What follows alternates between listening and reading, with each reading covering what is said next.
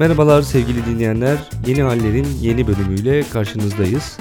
Korona konuşmuştuk. Daha doğrusu salgınlar tarihi konuşmuştuk ve onun üzerinden de koronaya gelmiştik bir önceki bölümde. Bu bir önceki bölümün devamı niteliğinde bir bölüm. İki bölüm gibi düşündük bunu. Çünkü konu geniş. Bugün dünyanın geldiği duruma dair bir takım e, düşüncelerimiz var. Bunları da aktarmak istedik. Aslında bizim formatımızda e, somut bilgiler üzerine gerçekleşen bir tartışma var. Burada ama birazcık soru da sormak, ucu açık sorular da sormak. Çünkü çok net bir şey söyleyemiyoruz. Özellikle koronavirüs e, özelinde konuştuğumuzda dünyada da zaten çok fazla şey söylenemiyor. Bir takım spekülasyonlar var. Herkesin bir takım tahminleri var. Bir önceki bölümde kaldığımız yerden devam edersek bu virüsün yol açtığı toplumsal gerilimin, korkunun acaba toplumları daha içine kapalı hale getirip getirmeyeceği, bir tür izolasyona, toplumlar arası izolasyona sebebiyet verip vermeyeceği. Şu anda evet ülkeler karantina uyguluyorlar ve zaten e, değişik örneklere baktığımızda bunun mantıklı olduğunu da yer yer görüyoruz. Çok da yayılmasını engellemek için evlerimizde oturmamızın daha sağlıklı olduğunu söyleyen bilim insanları var. Fakat tabii orta ve uzun vadede ne olacak? İnsanlar kapanacak mı kendi içlerine yoksa tam tersi e, bir dayanışma içerisine girip ortak düşmanla hep birlikte el ele vererek mi savaşacaklar? Özgür Mumcu ile beraber bugün bunları konuşacağız. Merhabalar efendim. Bugüne kadar devletlerin verdiği refleksler ortak bir mücadele alanının henüz e, yaratılamadığı, bu konuda somut çok somut girişimlerin olmadığı, Avrupa Birliği gibi aslında birlik duygusunun etrafında kümelenmiş yani sınırları kaldıralım Avrupa olarak hep beraber hareket edelim diyen bir yapının bile aslında söz konusu bir salgın olduğunda bireysel ülkeler bazında hareket etmeye e, başladığını görüyoruz. E, bakıyoruz popüler kültürde çok vardır aslında izolasyon. District 9 diye bir film vardır. 9. kısım gibi çevrildi herhalde Türkçe'ye. Çok da hatırlamıyorum. 9. bölge miydi? Ben 9. bölge olabilir evet.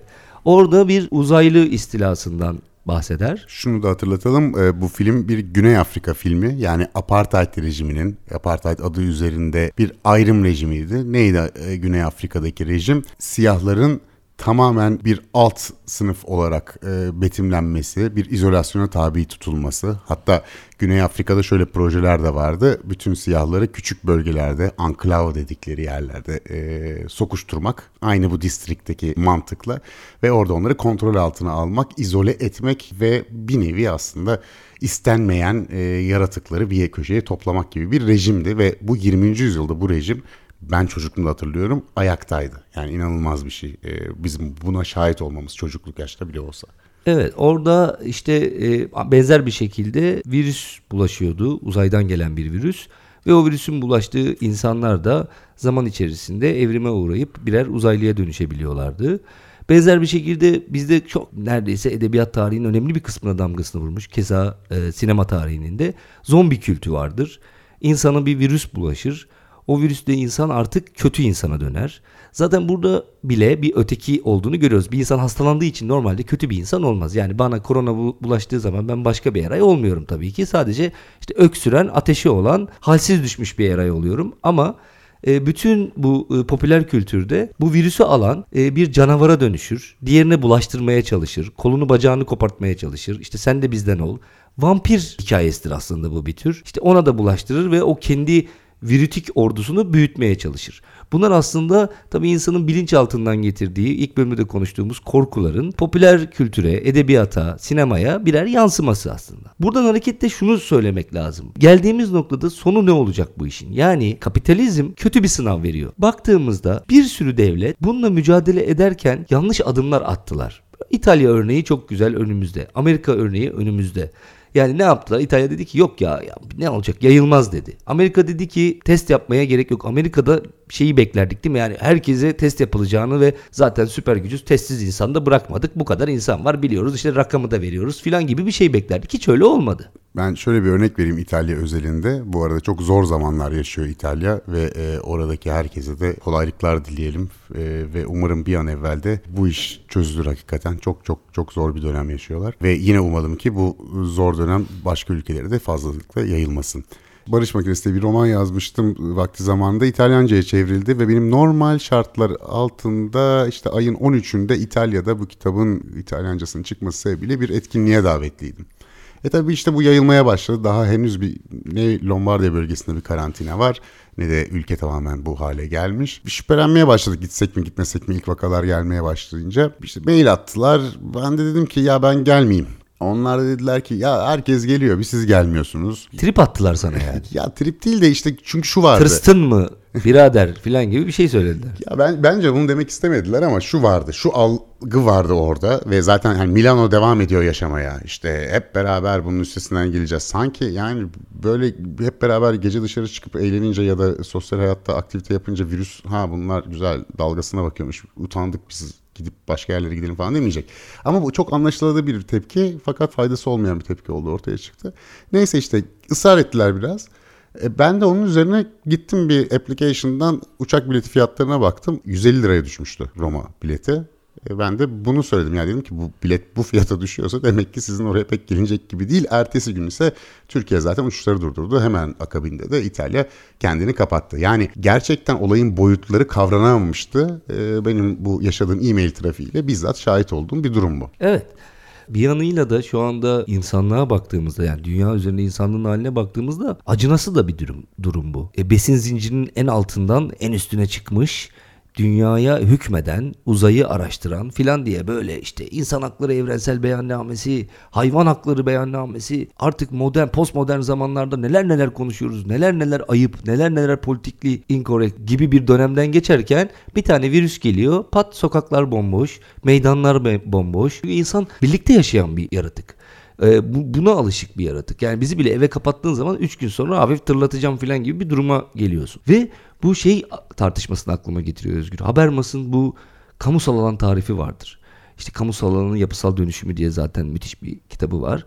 Orada şeyi anlatır. Yani kamusal alan adı kamusal olarak dönmesi bile yani aslında özel alandır orası. Yani halka ait olan aslında açık alan halkındır. Fakat sonra kavram olarak anlam değiştirir. Yüklenen anlamlar değişir.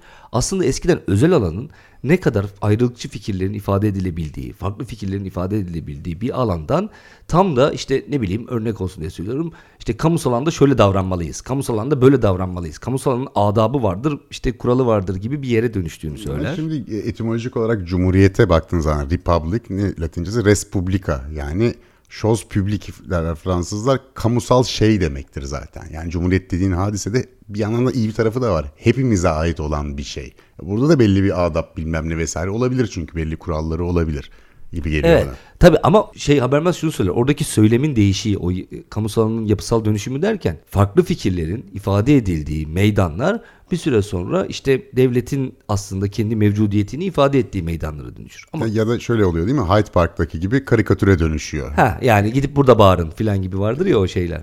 Evet, evet, bir de bizim bir klasik söylemimizde vardır ya işte Central Park'ta gider istediğini söylersin. Oradan iki adım ötede Beyaz Saray'ın önünde söyle adamı vururlar filan gibi böyle hani ezberden bir takım hani karşılığı olmayan laflar vardır ya. Ya ona bayılıyorum zaten. Mesela şey olur bazen bizde işte bir gazeteci tutuklanır. Derler ki dünyanın neresinde olursa olsun bu haberi yapan gazeteci tutuklanır. Ya tutuklanmaz. Öyle bir şey yok. Ama mesela bizde ekranlarda gazete köşe yazılarında bu o kadar çok söyleniyor ki ya dünyanın her yerinde yapılıyormuş. Herhalde bize de olacak canım falan denir. Bu hakikaten acı acı insanı güldüren bir durum. Evet Evet artık meydanlar bomboş. İnsanlar sokağa çıkmıyorlar. Bir sürü bilim insanı bunu bas bas bağırmasına rağmen kapitalizm belli ki yani o devlet nizamı, devlet de demeyeyim ona böyle finans kapital dünyası bunu belli ki kestirememiş. Şimdi şunu düşünsene biz geçen programlarda transhümanizm tartışıyorduk. Neydi bu? İnsanlar zihinlerini bilgisayara yükleyeceklerdi. Heh, çok iyi yere geldin valla. Ölümsüzlük olacaktı, sonsuza kadar yaşanacaktı vesaire derken bir tane şu anda hep beraber elimizi yıkıyoruz. Yani bu kadar da zayıfmışız hakikaten. Yani bir yandan insanlık tanrılaşma ve sonsuza doğru gitmeyi düşünürken aynı insanlık şu anda e, bir virüs sebebiyle tamamen kilitlenmiş durumda. Evet. Üretim durdu mesela. Ama buradan ben hani manevi ya da ilahi bir mesaj çıkartmak amacıyla değilim. Tam aksine daha dünyevi yerden düşünürsek biz bu doğayı katlederek e, bu toplum yapısıyla bu üretim ilişkileriyle Tanrı manrı olamayız. Zaten Tanrı olmaya çok gerek yok da istediğimiz hedeflere varacaksak eğer öyle bir hedef ise transhümanistlerin mesela yani işte Tanrı olmak, e, sonsuza kadar yaşamak hadi onu geçelim. Daha sağlıklı yaşamak, teknolojiyle beraber daha müreffeh olmak vesaire. Bütün bunların hayal olduğu ortaya çıkmaya başladı. Tabii. Yani bu neoliberalizm aslında birçok açıdan zaten günümüzde şu anda SOS veriyor. Örneğin e, bugün artık zaten eşitsizliğin, zenginliğin dağılımının, efendime söyleyeyim üretim ve tüketim dengesinin bozulduğunu başka başka e, finansal verilerle görüyoruz. Bir de şöyle bir şey var. Bu finans kapital denilen yani piyasada sözü geçen para denilen şeyin mal olarak karşılığı birbiriyle doğru orantılı değil. Artık bu denge bozuluyor. Yani ortada bazı durumlarda para var, mal yok. Bazı durumlarda mal var, alacak para yok. Çünkü fictional, kurgu bir finans dünyasında yaşıyoruz. Neydi neoliberalizmin bize başta söylediği? Dedi ki bize küre- küreselleşme diye bir şey var arkadaşım. Ben dedi çipin bu parçasını burada yapacağım. Öteki parçasını dedi Çin'de yaptıracağım. Ötekisini Amerika'da yaptıracağım. Ve en ucuz iş gücü maliyetiyle bunu üreteceğim. Ve bu üretimi de dedi e, işte en ucuz şekilde halka ulaştıracağım, tüketimi arttıracağım, bunun karşısında gelirleri yükselteceğim vesaire. Ama şimdi ne oldu? Sistem bir hastalıkla yani bir hastalıkla küçümsediğim için söylemiyorum. Pandemi bu sonuçta dünya çapında bir hastalık ama ne oldu? Üretim durma noktasına geldi. Şimdi şu tartışılıyor. Bu artık küreselleşmenin sonu mu değil mi? Deglobalization deniyor buna. Türkçesi küreselleşmenin durması herhalde. Öyle yorumlamak lazım. Küreselsizleşme. Küreselsizleşme gibi bir şey. Deglobalization bunu da söyleyene Wuhan'ın anahtarını veriyorlar adeta. Deglobalization. Bak dedim. Bak sen çok rahat rahat söyledin. Ben kasıyorum herhalde. E, şimdi mesela OPEC çıktı açıkladı. Bu sene dedi petrol tüketimi azalacak. Ondan sonra birlikte üretiyorlar. Yani üretim dediğin şey tek bir yerden doğmadığı için o parçayı orada üretiliyor. Onun yan sanayisi orada üretiliyor. Onun alt sanayisi orada üretiliyor. Tedarikçiler zinciri var vesaire. Ve şuna bakıyorlar. Bu kapitalizmin sonunu mu getirir? Bir. İki, yeni bir kapitalizm anlayışına mı yol açar? Üç, işte Zizek'in dediği gibi bir küresel komünizme mi gider? Şimdi Zizek iyi diyor, hoş diyor ve e, elbette e, gönülleri şenlendiriyor bunları söylerken ve aynı zamanda elbette şunu da tartışmıştık değil mi yeni hallerde yükselen sol hareketleri. Bu yeni bir şey değil. E, dünyanın böyle gitmeyeceği ve yeni bir sol anlayışın, dayanışmacı bir anlayışın küresel ölçekte devreye girmesi gerektiği tartışılıyordu. Aynı zamanda buna bir late kapitalizm yani geç kapitalizm döneminde yaşadığımızı, bunun e, böyle gitmeyeceği, bundan sonra post kapitalizm yani kapitalizm sonrası yepyeni bir düzene geçmemiz gerektiği tartışılıyordu. Ancak bunun ne şekilde olacağı henüz olgunlaşmış değil. Teorik tartışmalar devam ediyor. Pratikte de işte siyaset sahnesinde özellikle ABD'de ve e, İngiltere'de biraz baş göstermişti. İşte onları hep konuştuk. Bir şeyler vardı zaten. Bu bunun tetikleyicisi olur mu? Evet böyle bir tartışma konusu var. Fakat şu da var. Şunu da söylüyorlar yani. Her din gibi diyorlar. Kapitalizm bir dindir diyorlar. Bir ideolojidir, bir dindir. Her din gibi başarıya ulaştıktan sonra iki mezhebe ayrılır. Şu anda da bu iki mezhebin ayrılma durumundayız. Yani nasıl Hristiyanlık çıktı ve oradan bir süre sonra Katoliklik ve Ortodoksluk olarak ayrıldılar.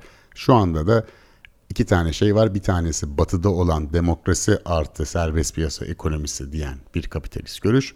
İkincisi de Çin'in başını çektiği otoriter, kalkınmacı, yine kapitalist bir başka durum. Yani iki ayrı mezhep var. Şu anda şu açıdan da bakabiliriz. Bu iki ayrı mezhep arasında bu Çin modelinin daha kuvvetli bir şekilde ortaya çıktığı söyleniyor. Bir örnekle bunu açmak gerekirse İtalya'ya Çin 8 tane tıbbi uzman aynı zamanda birçok e, ekipman vesaire gönderdi. Amerika Birleşik Devletleri sınırları kapattı. Schengen bölgesinden gelen daha sonra İngiltere'yi de buna ekledi ve İrlanda'yı da bütün uçuşları kapattı. Doğal olarak birisi mesela Twitter'da şu tweet'i atmış. Hangisi süper güç? E, hastalığın kaynağı olmasına rağmen dünyanın yardımına koşan bir imaj veren bir Çin mi? Ya da hastalıkla en hızlı şekilde müdahale eden ve kontrol altına alan ülkeler kim? Güney Kore, Tayvan, Singapur büyük bir e, salgınla karşılaşmasına rağmen başlangıç noktası olmasına rağmen görünürde en azından Çin. E, o zaman şu sorulmayacak mı? Otoriter devletler böyle kriz zamanlarında daha başarılı oluyor. Oysa bakıyoruz Amerika Birleşik Devletleri'ne. Oo kim kime dumduma. Avrupa Birliği var mı yok mu acaba şu anda? Yani İtalya sınırları kapattı. Ondan evvel Avusturya sınırları kapattı. Almanya'da Merkel'e sordular yardımcı olacak mısınız İtalya'ya? Vallahi önce bir kendi durumumuza bakalım da dedi özetle. Brüksel'in adını duyan var mı acaba? Yani Belçika'daki bütün barların ve restoranların kapatılması haricinde. Avrupa Birliği yok şu anda. Evet abi bir de şey değil miydi ya bu hikaye? Hani bize hep sürekli söyledikleri mesele şu değil miydi? Bir kapitalist refah toplumu yaratma. Yani kapitalizmin böyle egaliteryen, eşitlikçi falan böyle bir yapısı olduğu söylenir vesaire. Bir refah toplumu e, tarif ediliyordu bize. Nerede abi? Yani şu anda biz mesela bir küresel kriz, krizle karşı karşıyayız. Sadece Türkiye üzerinde söylemiyorum. Ha. Bu İtalya'da da aynı, İspanya'da da aynı, İngiltere'de de aynı.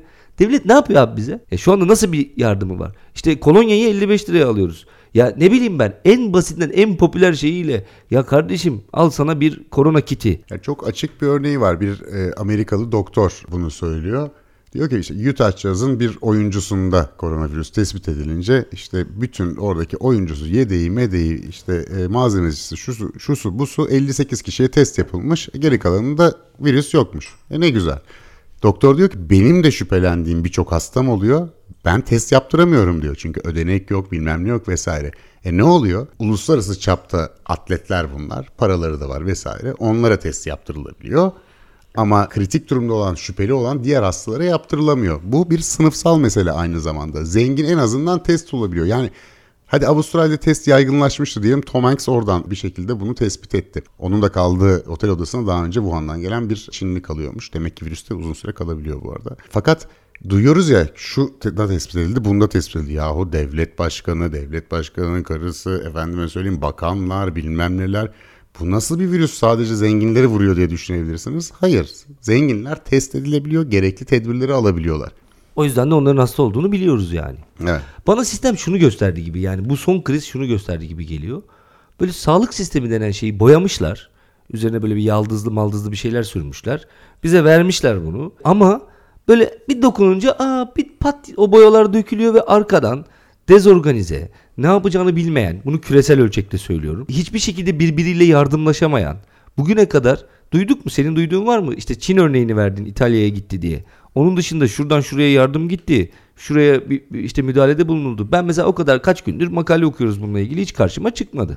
Yani şimdi herkes kendi derdine düştüğü çok açık. Evet. Ee, Bunu zaten geçen programda... Ama bir yandan da böyle mücadele edilmez deniyor işte bununla. Yani salgınla yani küresel çapta salgınla kendi derdinin derdine düşerek, kendi probleminin peşine düşerek mücadele edilmez deniyor. Şundan biraz bahsedeyim ben. Mesela Dünya Sağlık Örgütü niye var? Niye böyle bir örgüte sahibiz? Veya varsa da bir işe yarıyor mu? Fonksiyonel mi? Şimdi bu yüzyılın başına, geçen yüzyılın başına kadar yani 20. yüzyılın başına kadar uluslararası örgüt falan diye bir şey yok. Devletler var. Bu devletler egemenler. Ve bu devletlerin bazıları e, işte daha büyük devlet, düveli muazzama denir değil mi eskiden? Geri kalanı da işte nasıl aslında algılıyorlar? Bir takım vahşiler var, bir de yarı vahşiler var. Barbarlar var, yarı barbarlar var. E kimdir barbarlar? Bütün sömürdükleri ülkeler. Yarı barbarlar kimdir? İşte o zaman biraz Osmanlı, biraz Japonya. Algılayış bu. Bir süre sonra bunları eşit olarak görülmeye başlanıyor. Okey. Şu anda en azından kağıt üzerinde öyle. Uluslararası örgüt diye bir şey yok. Ne zaman çıkmaya başlıyor? Sanayi devrimiyle beraber. Niye? Çünkü uluslararası ilişkiler artıyor ve işbirliği gerekiyor. Neden işbirliği gerekiyor? Çünkü sen nehirlerden işte Ren Nehri'dir, Tuna Nehri'dir ticaret yapıyorsun. E nehir bir devlette durmuyor değil mi? Oradan öbürüne geçiyor. Bazı şeyleri standartize etmen gerekiyor. E sonra telgraf icat edilmiş. Ya bunun telgraf kablolarının bir belli bir standardı olacak. İşte belli bir ortak dil yaratılacak. Bir koordinasyon gerekiyor. Telgraf için, posta için, nehir ulaşımı için. Ve 1907 senesinde L'Office International de l'Hygiène Publique yani e, uluslararası kamu hijyeni kurumu kuruluyor. Sebebi salgın hastalıklara karşı mücadele etmek. Karantina kurallarını belirlemek. Neden? Çünkü uluslararası ticaret ve uluslararası o zamanki ilk küreselleşme dediğimiz küreselleşme dönemi yani 1900'lerin başı 1800'lerin sonu salgın hastalıkların da artmasına getiriyor elbette. E bunun üzerine bu kuruluş kuruluyor ve 2. Dünya Savaşı'ndan sonra ise bu kuruluşun adı Birleşmiş Milletler'e bağlı olacak şekilde Dünya Sağlık Örgütü işte World Health Organization şeklinde değişiyor. Bugün bu örgüt isyan ediyor aslında. Çünkü ya ben SARS'tan sonra 2003'ten sonra arkadaşlar bu işlerin devamı gelecek. Gelin beni uluslararası merkezi bir otorite yapın ve dünyadaki salgınları ben tepeden sizinle beraber işbirliği içerisinde koordine edeyim diyor. Bugün buna kimse uymuyor. Dünya Sağlık Örgütü'nün önerileri fazla iplenmiyor. Dünya Sağlık Örgütü'nün söylediklerinde kimsenin çok fazla dinlediği yok. Şunu diyorlar mesela seyahat yasağı getiriyorsunuz diyor. Bir işe yaramaz. Çok geciktiniz bunun için. Çünkü seyahat yasağı artık şunu getiriyor. Uluslararası yardımlaşmayı engelliyor. Şunu yapıyorsunuz diyor. Koruyucu bazı gereçlere ithal yasağı getiriyorsunuz. İşte maske. Maske bitiyor. Fransa, Yunanistan hemen dedi işte ben ithal yasağı getiriyorum. Ya belki başka bir devlette ihtiyaç var. Hemen onlara gitmesi gerekiyor. O devlete yapılan müdahale belki seni kurtaracak. Ancak herkes kendisini kurtarmaya peşine düştüğü için şu andaki karşımızdaki durum merkezi bir otorite yok. Bir koordinasyon yok. O öyle bir hale gelmiş ki mesela İtalya herkese evine kapatıyor. İngiltere diyor ki herkese bulaşsın. Böylelikle e, insanların bağışıklığı güçlenir. Şimdi böyle mi mücadele edilir? Yani bir ülke herkes evine kapatıyor, diğer ülke sokaklara çık- çıkartıyor herkese. Herkese e, bir şekilde virüsün bulaşmasının daha faydalı olduğunu söylüyor. E biz bu iki farklı modelle yürütemeyiz zaten bu meseleyi. Bir koordinasyonumuz gerçekten yok ve üçüncü dünya ülkelerinde birdenbire aniden kitlesel ölümler gelirse kim müdahale edecek, ne yapacak, ne edecek hiçbir şey belli değil. Ve şu anda ekonomi de zaten iç içe geçtiği için biraz evvel sen söyledin ya hani insanlar birlikte ticaret yapmaya başladıklarında ve birlikte teknolojik paylaşmaya başladıklarında e, ister istemez evrensel bir boyuta taşınıyor bu. Bugün mesela şöyle bir şey okudum. Mesela Volkswagen'in dünya üzerinde 5000 tane tedarikçisi var. 5000 şirket. Fakat bunlar birincil tedarikçi. Yani birebir 5000 tane şirketten mal alıyor Volkswagen. Fakat o 5000 tedarikçi malda demeyelim ham madde alıyor, işte teknoloji alıyor, çip alıyor vesaire vesaire. O 5000 tedarikçi de ortalamada her biri 250 tane tedarikçiyle çalışıyor. Yani Volkswagen'e bir mal gitsin diye toplamda 1.25 milyon tedarikçi bu işin içine dahil oluyor. Çin örneğinden gidelim mesela. Şu anda Wuhan'da, Wuhan'ın merkezli şirketlerin tedarikçisi olduğu toplamda 51 bin şirket var. Yani 51 bin firmaya Wuhan'da üretilen o bu teknolojik parça vesaire ihraç ediliyor. İkinci dereceden tedarikçisini saydığımız zaman yani yine aynı şekilde bir alta inersek bu 51 bin tedarikçinin toplamda 5 milyon gibi bir rakama ulaşıyoruz. 5 milyon şirketten bahsediyoruz. Yani artık şirketler mesela Fortune'un ilk binindeki şirketlerin toplamının 938 tanesi birinci veya ikinci dereceden Wuhan'dan mal alıyor. Şimdi öyle bir yapı ki bu. Bir yeri kapattığın zaman çok küçük gibi gözüküyor. Fukushima'da olmuş Özgür bu ilk defa. Fukushima'da şöyle bir şey olmuş. Fuk- bu şey değil miydi Fukushima depremden Depremde sonraki Japonya'da. depremden sonra orada bir nükleer santralde çok ciddi bir Evet. kaza gerçekleşti. Evet, hem deprem hem tsunami'nin aynı anda olmasını kestiremediği için bilim insanları santralde bir sorun ortaya çıktı ve bir nükleer sızıntı yaşandı. Ve birçok insanın yani fedakar bir şekilde oraya gidip hayatlarını riske edip ve e, ölme pahasına e, ona müdahale etmelerini de hatırlıyoruz. Yani hakikaten çok kahramanca hikayelerde olmuştu. Evet. Orada mesela Fukushima'da mesela örnek silikon levhalar var böyle e, kabaca söylüyorum yani teknik detaya girmeden. Onların dünya üzerindeki %22'si Fukushima'da üretiliyormuş. Fukushima bu üretimi durdurduğu zaman dünyada özellikle otomobil yedek parçasında kullanılan parçalarmış bunlar. Bu durduğu zaman otomotiv sektöründe bir üretimde bir sorun yaşanmış. Yani söyleyeceğim o ki dünyanın herhangi bir bölgesinde herhangi bir kriz yaşandığında bu birebir de o bölgeyi ilgilendirmiyor. Küresel ekonomi denilen şeyi ilgilendiriyor. Ve bu küresel ekonomi bundan ciddi anlamda zarar görüyor.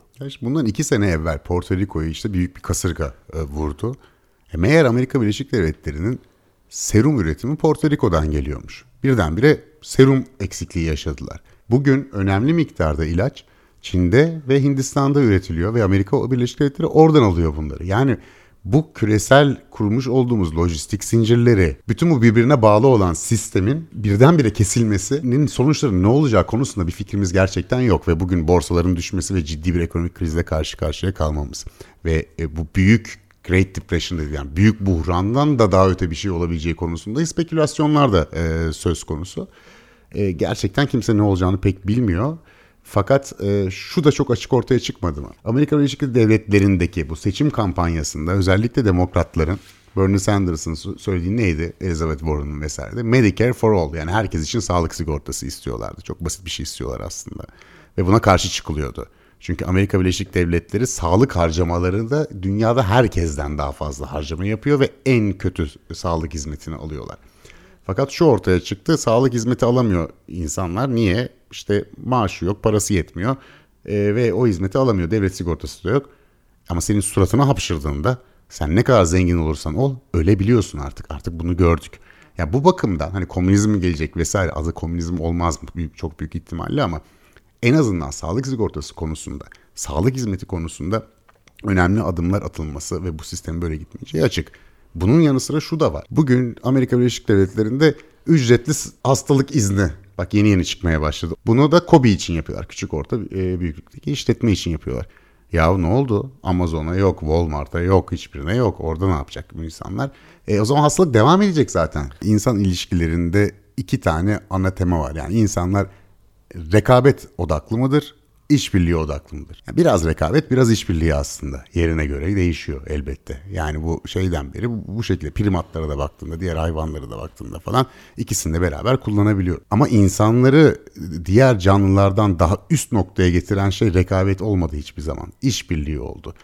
Çok fazla sayıda Homo sapiens'in bir araya gelip kendi aralarında iletişim kurup e, engelleri aşabilmesi bizi buralara zaten getirdi. Şimdi biz bu işbirliği mantığını unutup tekrar kendi sınırlarımızın arasında çekilirsek, içine çekilirsek gerçekten bu sorunlarla bu gider öbür sorun gelir. Mücadele etmemiz bana çok zor gözüküyor. Ancak öte yandan da şu var. Bu işbirliği aynı zamanda küreselleşme kavramı olarak da zannediliyor. Yani şöyle bir şey görüyorum ben. Küreselleşme çok kötü sonuçları oldu. Hakikaten de oldu. Müthiş bir eşitsizlik var. Ee, insanlar gerçekten çok tepkililer var olan düzene, duruma. Ancak uluslararası işbirliği ve dayanışma illa küresel kapitalizm anlamına gelmez. Uluslararası işbirliği ve dayanışma bizim bütün bu sorunları aşabileceğimiz ve insana insan yapan, bu medeniyete getiren zaten hikaye bu. Bunun yöntemleri nasıl olacak? Bunu nasıl başarabileceğiz? O konuda biraz umutsuzum. Şu aşamada en azından. Çünkü zaten dünyada herkesin içine kapandığı bir döneme denk geldi bu hadise. Ha bu bir e, insanlara bir alarm mı olacak? Yahu bu böyle gitmiyor. Bir araya gelmeniz lazım. E, olabilir duygusal ve romantik bir e, şekilde düşünürsek olabilir. Ama bu nasıl yapılacak? Nasıl bir örgütlenmeyle ve nasıl bir uluslararası dayanışma aile olacak? Bunları çok tartışmamız gereken bir döneme girdiğimizi düşünüyorum. Kanadalı bir tarihçi var. Queen Slobodian diye. 2018'de New York Times'a bir yazı yazıyor ve orada diyor ki ne yazık ki alternatif küreselleşme çağındayız diyor. Bu senin söylediğine de dokunan bir şey. Ve diyor ki bu yeni sağ popülizm bizi diyor yeni bir küreselleşmeye doğru itmeye çalışıyor diyor. Ve bu küreselleşmeden bu yeni sağın anladığı şey aslında diyor şu insanlar dolaşamaz eşyalar ve para dolaşabilir. Aslında yaratılmak istenen neoliberal politikanın çizmeye çalıştığı eksen buydu. Yani küreselleşme deyince bir ekonomik, homo economicus, ekonomi insanı anlamamız isteniyor. Ve isteniyor ki bu insanlar paraları göndersinler, malları göndersinler, kendileri gelmesinler. Ama zaten Avrupa Birliği'nde malların, hizmetlerin ve insanların serbest dolaşımı üzerine kurulması e, söz konusuydu. Bu zaten genel dayan, dayanışmanın bir temel üç sac ayağından biri. Ama hiçbir zaman bireylerin serbest dolaşımı gerçekleşemedi. Sanıldığı kadar olmadı yani aslında. Ya şöyle ya da tasavvur edildiği gibi olmadı diyelim. Ya şöyle söyleyelim ben Amerika Birleşik Devletleri'ne ya da başka bir devlete gitmeye çalıştım. Pasaport, vize bilmem ne uğraşacağım. Amerika Birleşik Devletleri ya da başka bir ülkeye para transfer etmek istedim. Herhalde 5 dakikamı almaz değil mi onu yapmak? Ama oraya gitmek için vizeler, mizeler falan uğraşmam gerekiyor. Hastalığı falan geçtim. Hani normal durumda da bu söz konusu. Yani paranı alır, seni istemez. Bununla ilgili bir de en son işte düşünürler de devreye girdiler. Zizek e, daha önce de sözünü ettik programda. E, buradan diyor e, küresel komünizme gideceğiz diyor. Onu da şunun için söylüyor. Ya insanlığın sonu gelecek bu salgınlar vesaireyle ya da küresel bir komünizm yaşayacağız diyor. Agamben var İtalyan düşünür yine. O da dedi ki ortada o kadar çok abartıldığı gibi bir salgın yok aslında. Devletler bunu bir polis devletine, bir otoriter yapıya kavuşmak için bir araç olarak kullanıyorlar. Şu anda medyada pompalanan bu e, salgın haberleri aslında buna hizmet ediyor dedi. Onun arkadaşı bir başka düşünür Jean-Luc Nancy de cevap verdi. E, dedi ki Agamben kardeş e, şu anda bu afife aldığın kadar da e, basit bir durum yaşanmıyor. Dolayısıyla şu anda mevzu bahis insanlık uygarlığın kendisi olabilir. O kadar da emin olma dedi. Bir de, bir de özetle şunu demiyor mu? Kardeş ben 30 sene önce kalp ameliyatı olacaktım. Sen ya olma dedin. Ya seni dinleseydim şu anda hayatta olmayacaktım. Evet, senin, tam öyle örneği vermiş. Senin de tıpla ilgili ciddi sorunların var demedim bir yandan da. Şey değişik bir arkadaştır filan diyor. Yani. İroni yapmıyorum değişiktir filan diye bitirmiş yazısını. Böyle düşünürler arasında tabii bu konuda literatür de yani doğal olarak çok sıcak olduğu için çok fazla şey yok. Ben özellikle baktım hani insanlık tarihinin bazı noktalarından yakalayarak yorumlayanlar falan var mı?